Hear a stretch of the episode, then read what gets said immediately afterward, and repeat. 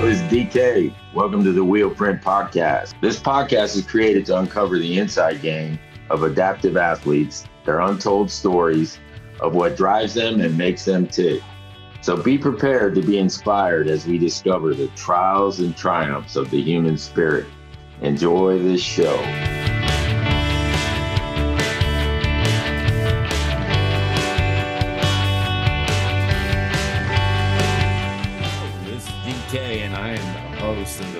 Print Podcast. Today's guest is someone very near and dear to my heart, as is her family. Bailey Moody is 22 years old, if I did my research right, and is a single amputee and a senior at the University of Alabama. She is a bronze medalist of the USA Paralympic team that uh, competed in Tokyo. Uh, there's so much more to uh, unpack, uh, but we'll get into that over the next uh, portion of this episode. Bailey, welcome to your first Wheel Print podcast. I'm happy to be here, DK. Yeah, I'm glad. I'm glad you're you're uh you're looking good all in red. I I just banter or chatter a little bit with you, but we have a lot to get through as as I put together uh some of my outline uh for your episode. Uh you have uh, got a lot going on and a lot to say and uh, I want to start right away. Are you good with that? I'm ready. Let's do it. All right. All right. Well, uh, why don't you begin with telling us uh, when or how old you were that first day that you started to feel knee pain and then it became a life challenging moment in time. Uh, can you kind of uh, explain that process, that happening? Yeah, so I was 10 years old when I started to have knee pain. I we didn't really think anything of it initially. I was playing literally every sport that you could dream of at some point during that time. I think I was in my tennis season, starting my tennis season, finishing up softball. Um, the weekend that my pain really got bad, I had played a doubleheader softball game and had a tennis match. So we thought it was growing pains or some sort of sports injury or something of the sort. We never really thought it would be a diagnosis of cancer. Um, but my my aunt, she's a physical therapist. She looked at my knee and she went to my parents and she said, "You might want to get this checked out." So all in all, it was about a six week process. Um, but as soon as we went in for the x ray, they immediately scheduled me for an MRI. And I think in about three or four days, I was starting chemo. So once we started getting on top of it, things moved really, really quickly from me being a really normal fourth grade, 10 year old kid playing sports to me being surrounded by nurses starting chemotherapy treatment. Mm-hmm. Surrounded by nurses is never a good thing.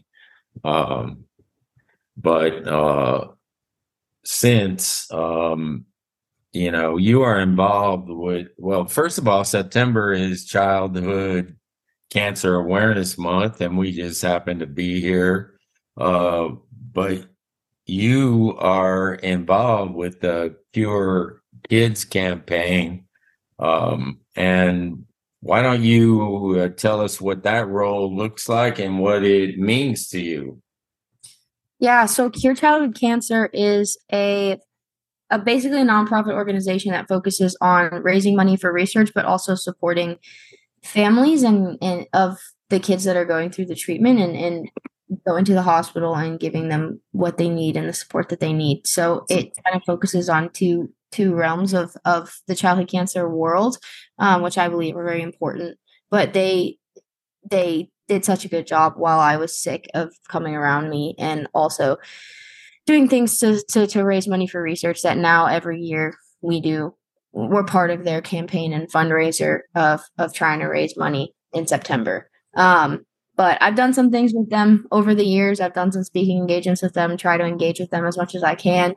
Um, and try and kind of get that, that word out there through kind of promoting that nonprofit.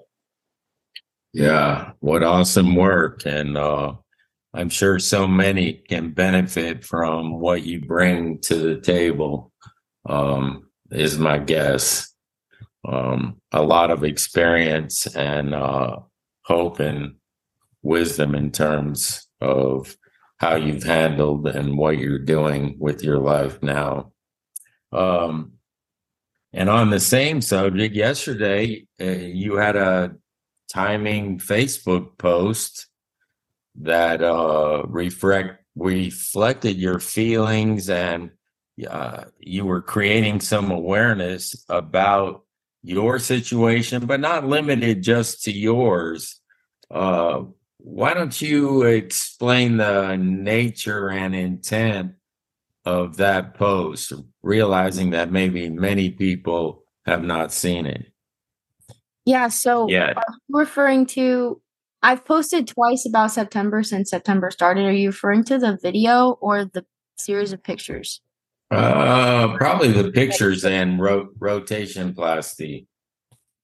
Yeah, so I I had a really at the time a very rare form of amputation called a rotation plasty. Since I had my surgery, it has blown up in popularity and I just feel like there's probably three times as many kids getting it as there was when I was getting it. But um it's basically a, a form of amputation where they take out the infected portion of the leg, the knee joint. That's where my tumor was and they rotate the bottom portion of the leg 180 degrees and reattach it at the thigh. So they reconstruct my leg so that my ankle is backwards and my ankle, my backwards ankle functions as my knee.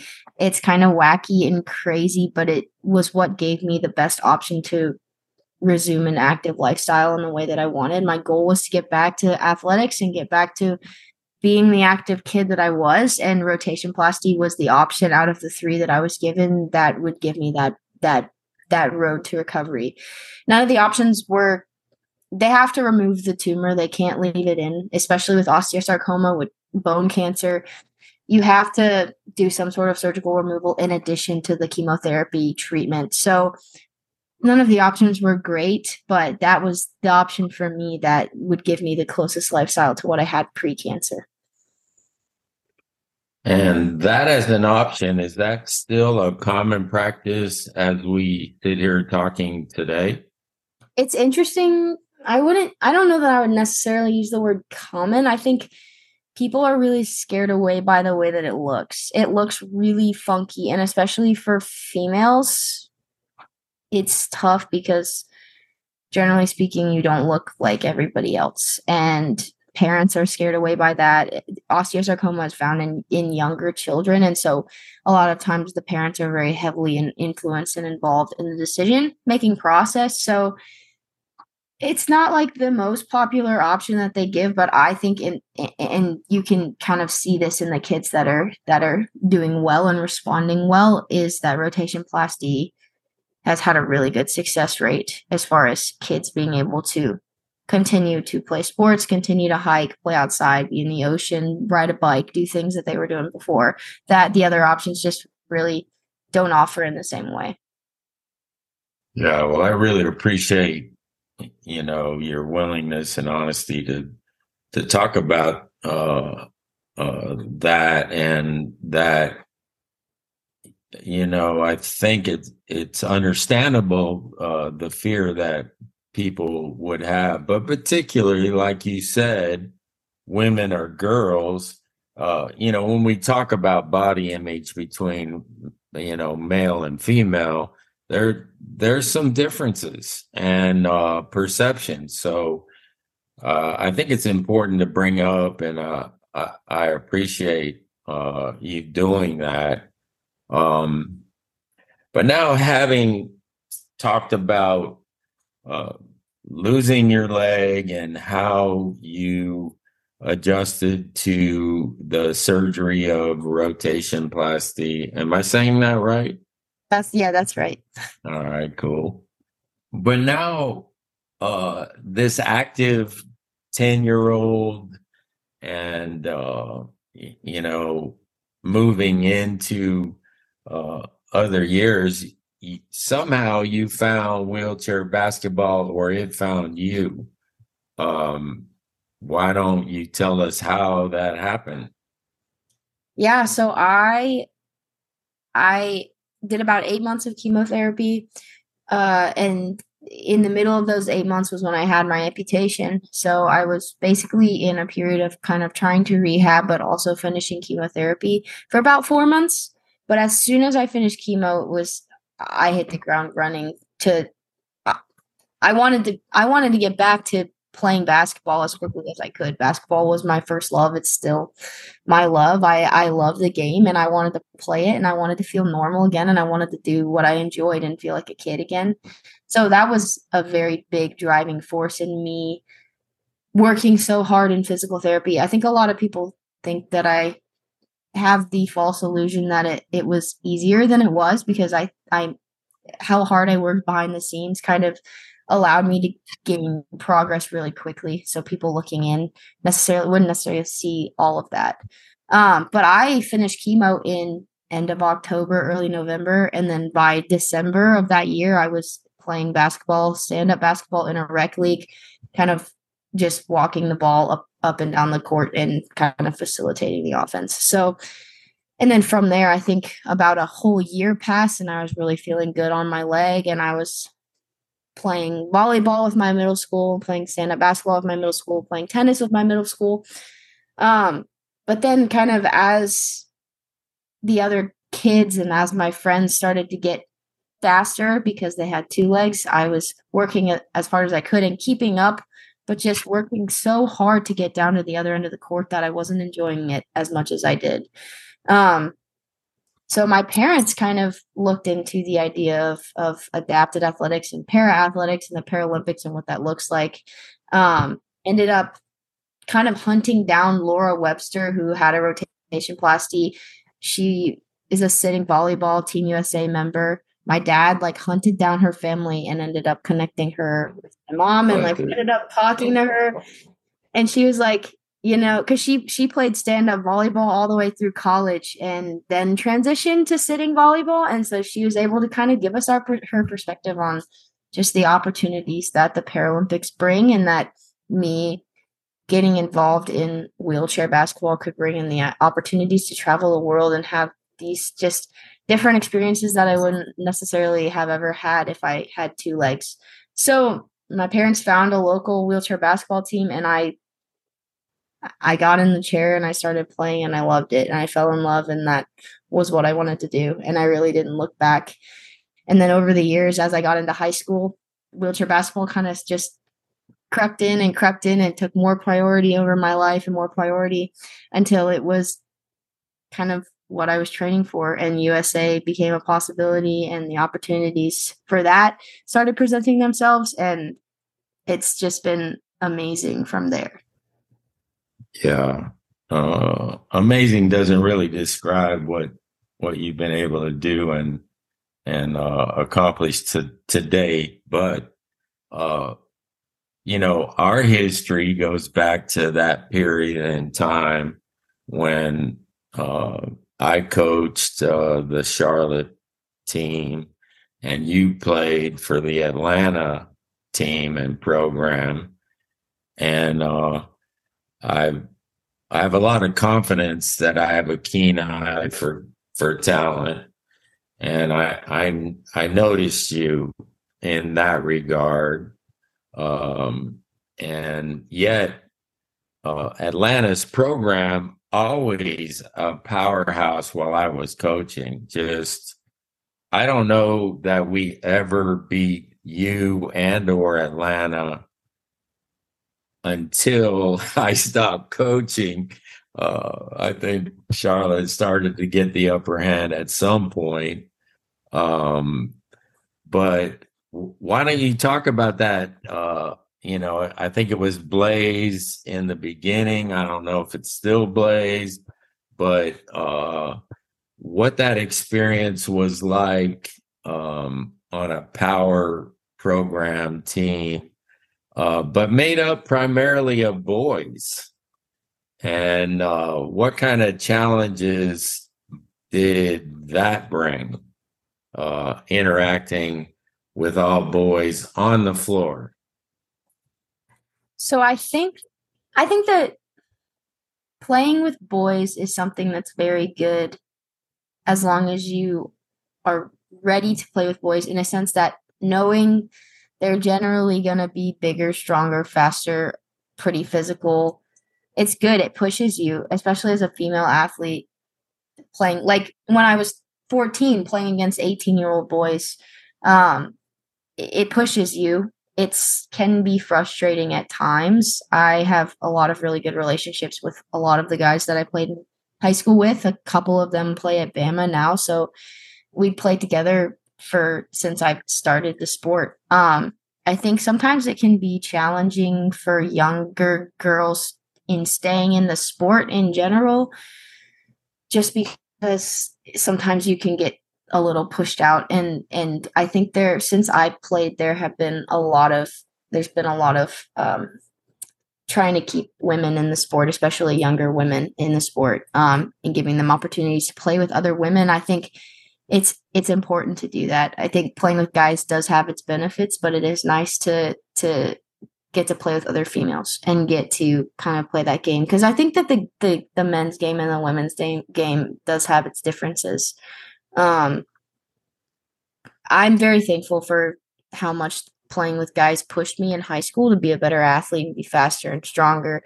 Um, gives you a little bit of adversity too. I was able to compete with them, which is which is awesome. And then transitioning into playing basically exclusively with women on a college team and a USA level has also been nice to one not have to switch back and forth between the the different size basketballs um, because that was interesting for a time but also just to connect with other women and have have that similarity in the sport yeah right on. And and everyone that plays and knows about there's a ball size difference between men and women but if you're not really connected to uh, the knowledge of that um, there is a difference in size, and women and girls uh, go back and forth from a men's ball to a women's size ball,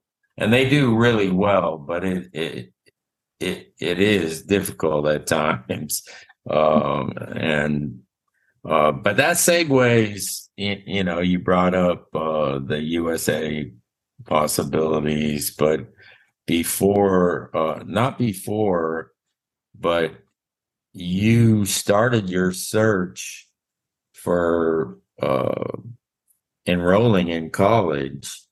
And I know I had discussions uh, with you, mostly with uh, Hunter, as you called your dad, uh, Patrick, about you, you know options and where to go and how to make a decision and that's difficult i think for everyone uh, but what you know i think it'd be really helpful especially for a lot of young girls or even boys that are looking uh, to to to try to determine where to go uh, how your experience is uh, to share that now with how you came to Bama uh, in the end.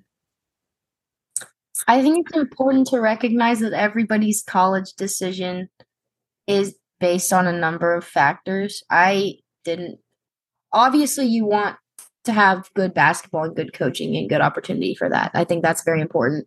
But I also think that in choosing a college, you should factor in other things just in case. You, you never know. Basketball could end, and you don't want to be somewhere where you wouldn't love it, even if you weren't playing basketball. And I think me choosing Alabama involve like it was there was a number of factors that went into making that decision. Bama is really close to my family. I have a lot of really young siblings and family is very important to me. So me being able to get home is important to me. Um, I believe that Bama has the best facilities and the best program in the nation as far as what they're able to offer. Um, as far as just with my sport and coaching and and and arena and just different opportunities in that. So basketball was really high up there. Um, Bama's campus is beautiful. Their academics are great.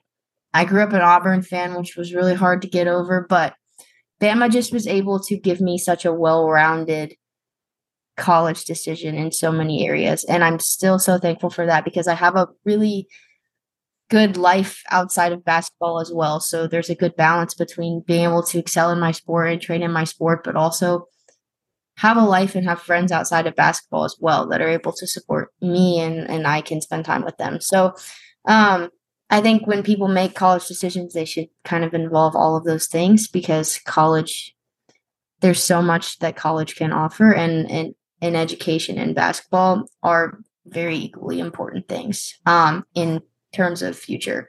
So that's what I looked at. I never, if you had told 10 year old me that I would be attending the University of Alabama, I would have laughed in your face. And here I am, and I love it. And it's absolutely been the best decision for me. But my parents went to Auburn, my aunt and uncle went to Auburn. Like it runs in my blood. So it is kind of funny how that works sometimes. Yeah, yeah. Well, I, I totally get it. You know, um, and I remember uh, again because uh, I had a little bit eh, of involvement at at that critical juncture when you were considering Auburn, but they didn't have a women's team at the time, and you would have had to, if I'm not, if I'm remembering it right, you were con- considering beginning to play on the men's team with the hopes that a women's team was coming. Do I remember that correctly or Yes, that's correct. My my idea kind of involved me playing on the men's team for a couple of years and then eventually starting the women's team and working with Rob to do that. Um, so yeah, Auburn was up there in my list as well. It Bama just had a much more um, developed women's team. Yeah. And you mentioned Rob for everyone out there. That's Rob Taylor, head coach of the uh, men's team, uh, the the U.S. Paralympic team, and uh, he, he's he's done a great job filling in, after, not filling in, but taking over uh, for Hall of Fame Ron Lykins, uh, who who has a couple, two, three gold medals to his uh, resume. Ron Lykins does. Um, but yeah, interesting because you're you were deep rooted into uh, Auburn, and yet you ultimately made the the best decision uh, to go Crimson. Uh, as much as that may have cut across your DNA uh, growing up, but you know, you do what you do. That makes sense, and uh, I I can appreciate that. Um, but you know, you, you at that time and in, in between, you're being uh, touted as a a national team prospect or developmental player, and uh, you have your first USA national team tryout. How how old were you for the first senior women's national team? I was 16 years old when I tried out for my first senior women's national team, and when I made my first senior women's national team, I went to a development camp at 15 and basically was just trying to start to get my name out there. And Trooper Johnson came up to me uh, and Ixhelt Gonzalez at the end of the, the camp and basically said, I want you guys to come try out for the senior team in January. We looked at each other like, what is happening? I thought when I went to that tryout camp that I was just trying to be shown kind of the level that I need to get to. Um, the level of play that it was. And then I ended up making that team and have participated ever since. So my first team was 2018 World Championships in Hamburg, Germany, and I've competed on every team since. Yeah. Wow. Wow. I mean, you, you know, you you you got the word that you were getting a tryout, but you were saying, and you said, "What's happening?" Uh, but how exciting was that to make that phone call to your parents? Uh, or maybe they were there and, and just to be able to tell them that you had a tryout. Um, they were blown away. I think we all kind of expected, including me, kind of expected that Paris 2024 would be what I had my eyes on, not like not at all Tokyo 2020. So development camp to selection camp, things were moving so quickly, and then into kind of that quad. Um, it just kind of all happened so quickly. But my parents were so invested. My dad would be up crunching numbers, trying to figure out, give get ideas on like who was at the tryout and they were going to take 12 so like who were the people that were going to i don't know my dad was so funny and analytic and always wanting the scoop all the time. Um they were so excited. They're my biggest fans but it's just i'm yeah they i think they cried when i told them i made my first team. It was yeah they were so excited. Yeah well cool stuff. And knowing your dad i know how invested and your mom uh, in, in, you and and your future. Um, we're going to talk a little bit in a minute about them. Uh, yeah, so you win, uh, you know, your your first experience, and you get on the medal stand. You you win a bronze medal, and uh, now now you're you leave pretty soon uh, in October or or the end of September? When do you head for the under 25 Bangkok, Thailand tour again? Yeah, so we have our send off camp end of September. We leave, I think, October 1st or something close to that for Thailand to go compete in my second U25 World Championships. So, and the first time I was a I was a year, I had a year of USA under my belt. Now I have six or seven. And so I'm more of a veteran player this time, which is very exciting. Um, but I'm excited about this new group of girls as well that's kind of coming into the pool. And on this U25 team, I just, I'm really stoked to see what's going to happen.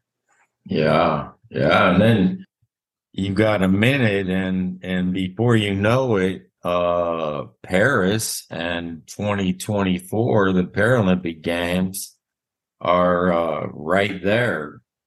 So we have we have our qualifiers for that in Chile in November. So it's a very quick turnaround between U25 in October and Chile in November. Yeah. As I was putting all this together, I just looked at what what's coming down the pike and what a fast track. Absolutely. What a fast track for a 22 year old uh, Alabama student with, uh, it just makes me shake my head. Uh, but it really seems like you're living the dream, uh, you know, and uh, you have three national championships to your name on top of that at the University of Alabama. Uh, so, you know, the question is will it be four in a row? I already know what you're going to say, but will it be four, four in a row in your senior season? Uh, obviously, I want it to be four in a row. I you finish that one year, you win, it feels great, and then you're like, okay, on to the next one. Let's go win another. Um, so yeah, I mean that's the goal is for well, with COVID, I have six years of eligibility, so I'm gonna be around for a while. yeah. Uh, well, that that was kind of my next question was what's next for Bailey after you graduate? So I'll graduate in May with my bachelor's in psychology, and then I'll go into my master's and stay at Alabama. So we get our five years. And then with COVID, we basically got our first year back. So I had a year of education, but didn't burn a year of eligibility. So, and basically had a whole season my freshman year. And then, so I'll continue and do a two year master's program at Alabama. This is the plan. Yeah. And I, I really hope the listeners understand, uh, you know, uh, the underlying message being woven is one is is hard work, determination uh, equals results. But the fact of the matter is uh, that education and, and uh, academics is a benefit and an outcome from when it first started as a junior. Uh, you're able to set your sights on what we're talking about right now.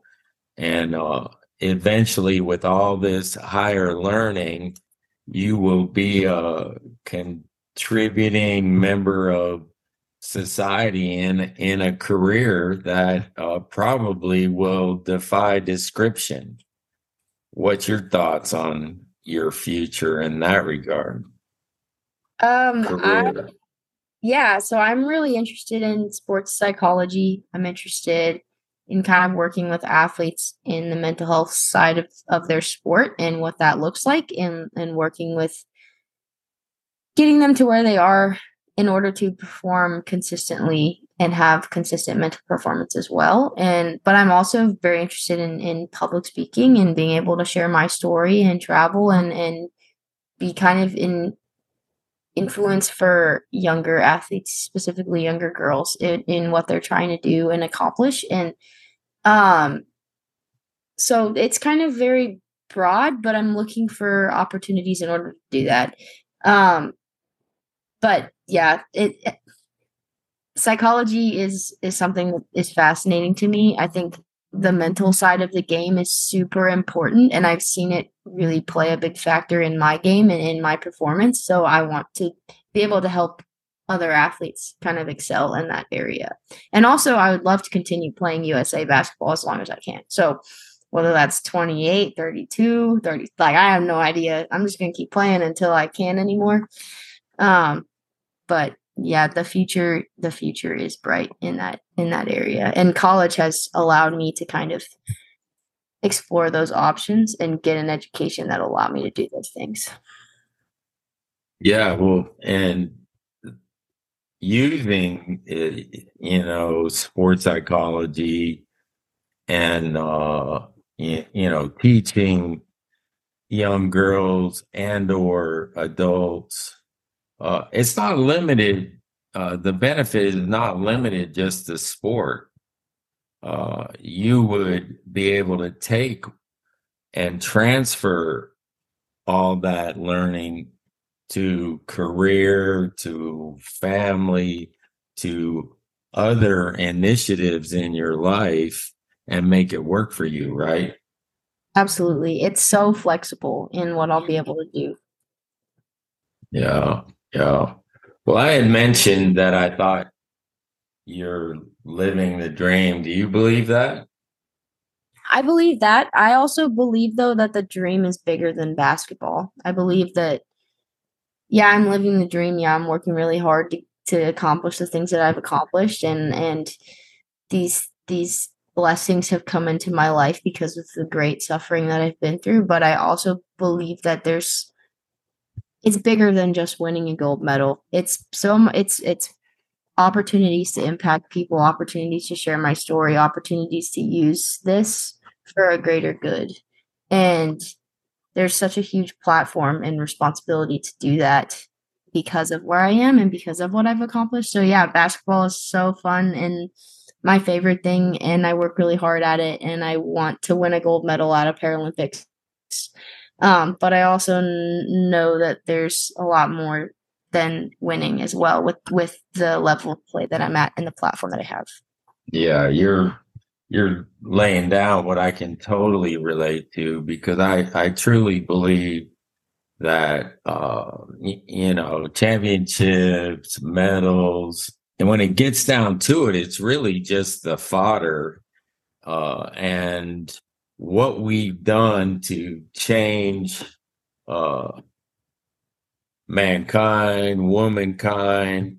You know, there's so much work to do with women and girls.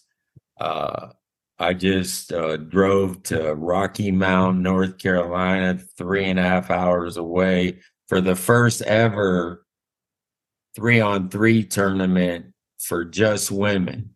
And uh, I was so grateful to be part of that historical moment. But, uh, and I'm only saying that because I realize that in a, in a sense, that's almost a crime that it's the first one. You know, you got to start somewhere, but come on. Uh, you know, I've had 20 years of putting on three on three. Um, so I'm really grateful, but I can see where you would be able to roll your sleeves up and, and really contribute. And I, I, I've always felt it. It is not about what I, what I do. It's about who I do it for. You know, uh, that really matters. Um, but here comes the big question related to whether it's living the dream and and however that whatever that means to you uh, how does your faith how does the coolest most supportive parents and siblings factor into your life today?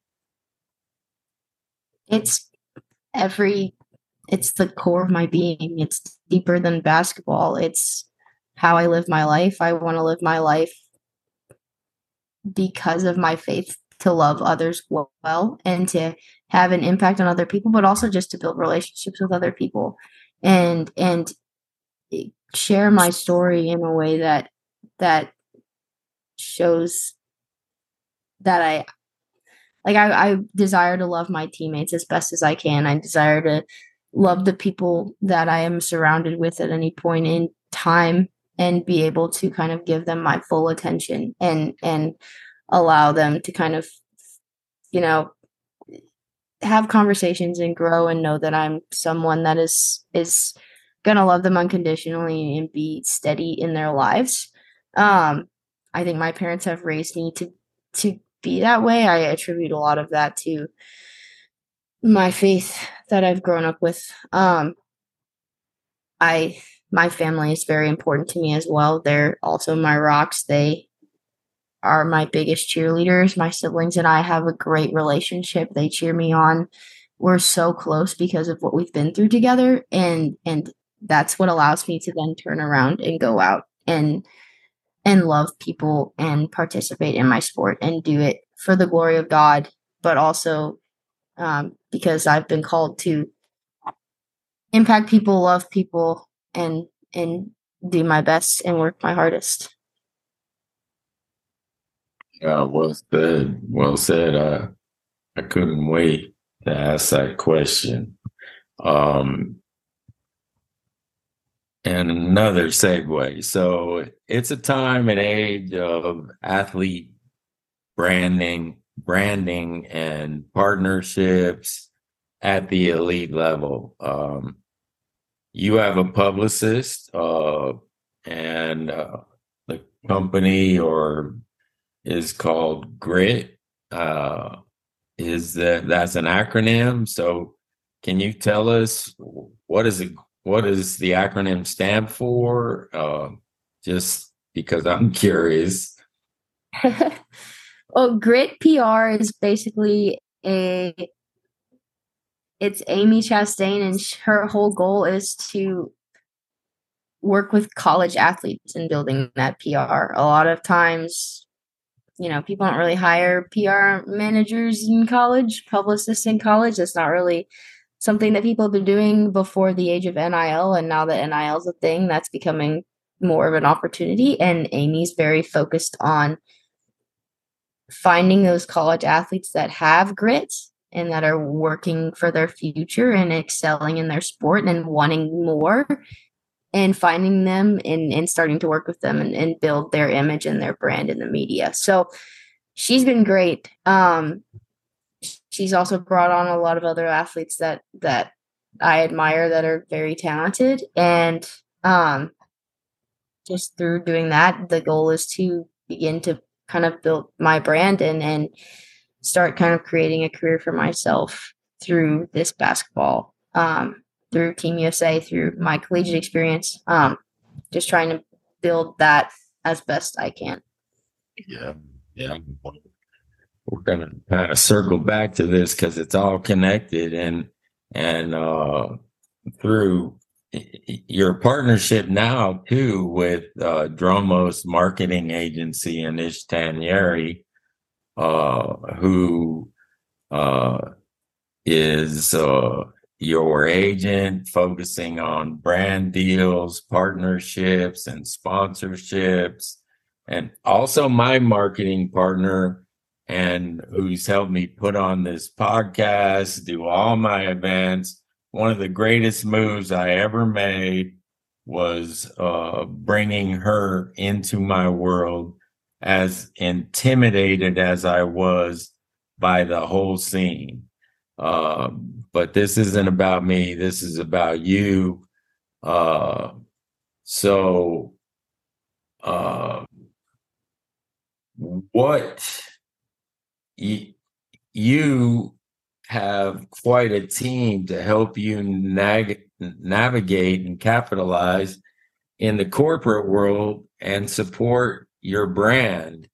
Uh, how did it come? Now, you, you even mentioned that not many athletes have a publicist, uh, but you have you have both a publicist and a marketing uh, agent how did you come to the realization to that need and that direction?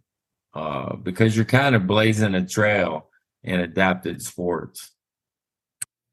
Yeah, so that's part of the the motivation to do that is I think well, first off, I there's this need, but there's also this perfect pocket of people are starting to jump on the Paralympics bandwagon as far as kind of starting to get some more equality in kind of the Paralympics and the Olympics being at the same level. Um, so there's this perfect pocket. There's not really a lot of female athletes right now that are in team sports that are taking advantage of that pocket.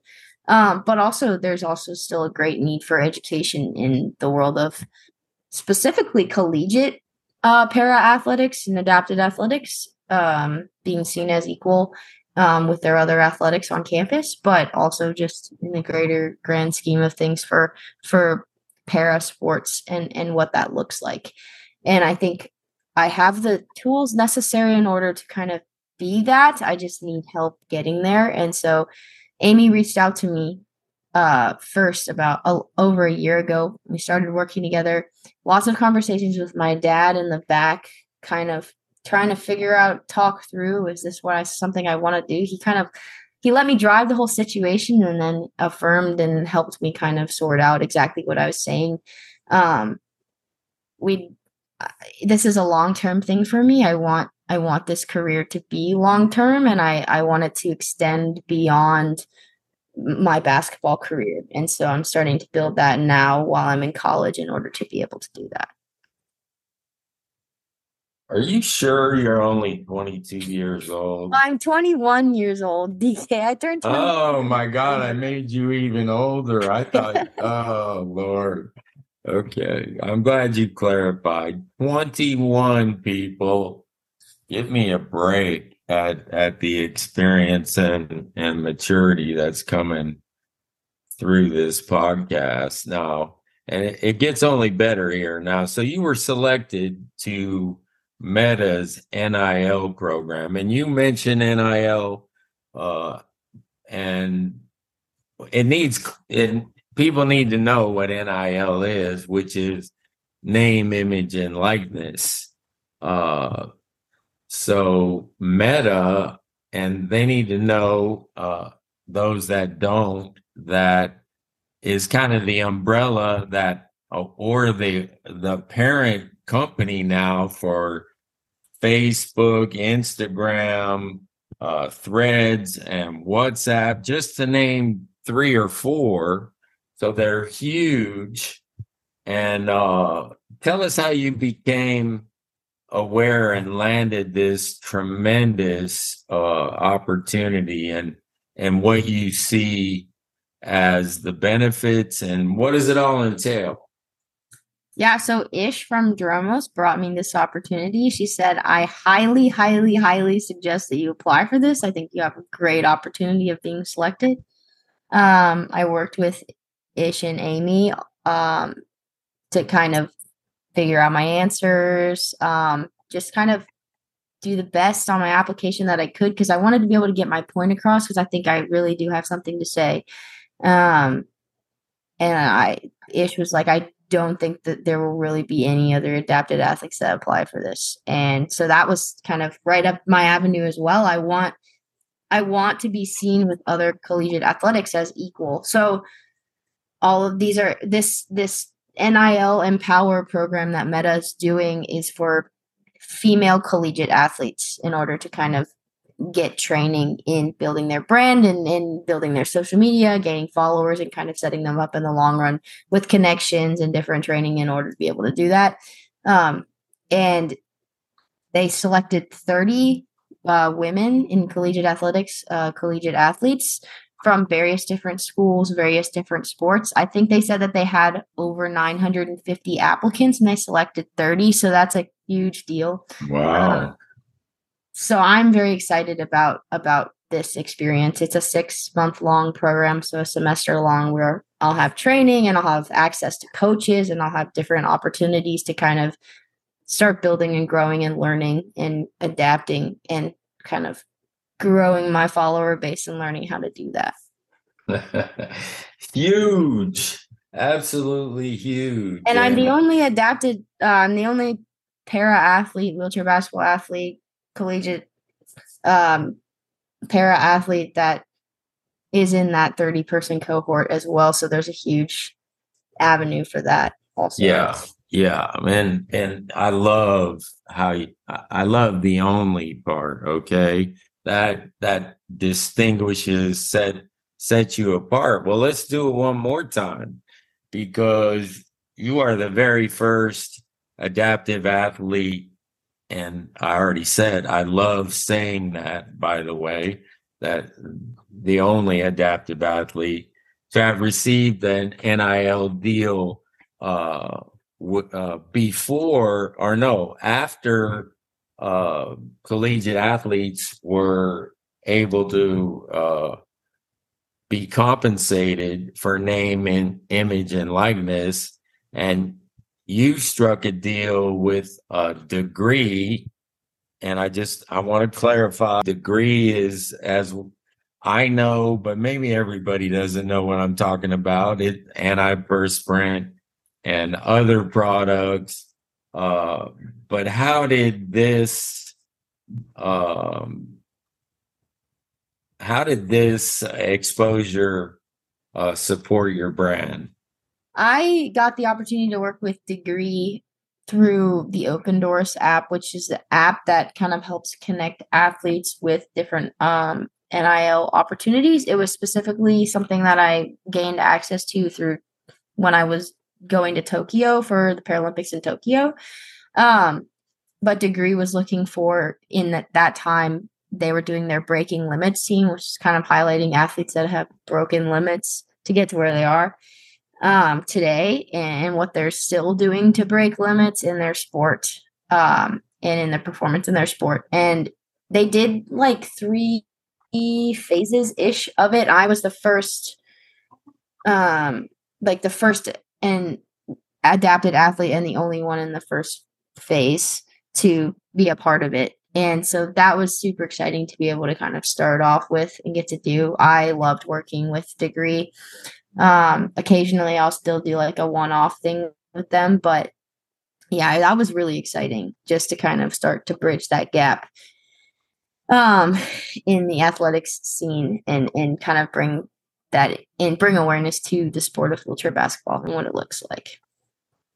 Yeah, you are you got it going on you, you know, and I, I know you need to remain humble and hungry, and I get that, but man, you got it going on, and and you're just you're just really beginning this whole end of your journey, and I can't wait to understand what it's going to look like uh, in a year or two, and uh, after Paris, and uh, so we've gone through, you, you know, all that side of thing. Now let's really, not really, but let's talk about a fun fact. Uh, not too many. I've never asked this on a podcast before, but you love to crochet. and uh, tell me why and how and what is that? What does crochet do for you? Uh, I have my own opinion that it's almost a form of meditation, but tell me what you what you got going on with doing your thing. Um, it's a hobby that I picked up this summer when I wasn't in any classes, but we were traveling a lot and I needed something to do. And I found these little kits online that will teach you how to make little stuffed animals. I have it right here. It's sitting on my desk. It makes me smile. Oh. but anyways, it's a little elephant. Um but anyways, it I don't know, it's kind of relaxing and definitely something I'd like to get better at I it gives me something to do with my fingers. Um and oh, I'm supposed to show it to the camera again so I can take a picture. But here it is. Here's the elephant. Oh, how cute.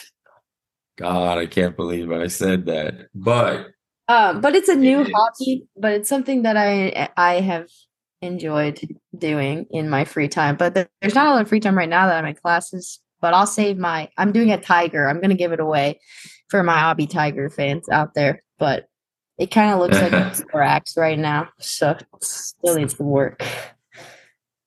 Oh well, I think that's very cool. You know, we all got to have our go-to thing that kind of centers us and and slows the crazy train at times, and and uh, you know, Mine is fishing, yours is crochet, and it's all good. Um, you know, I got to really just uh, express to you my gratitude while we're while I got you uh, captive. Uh, but you uh, flew in from Dubai uh, with uh, I don't even know how much time you had, a day or less or something, and hopped on another uh, airliner to Dallas to support my DK3 uh, finale.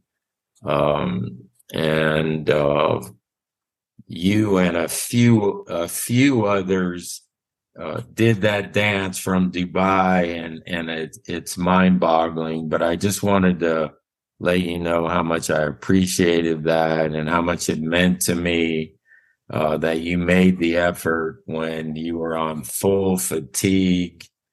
And, um, you know, last thing any Paralympic athlete would want, or, you know, any athlete coming from the worlds would want to do is jump on another airplane uh, in that short period of time. So, uh, I'm really, really grateful, Bailey, that you and your dad came. I got to spend time with both of you, and we had a lot of fun. And um, just wanted to let you know that.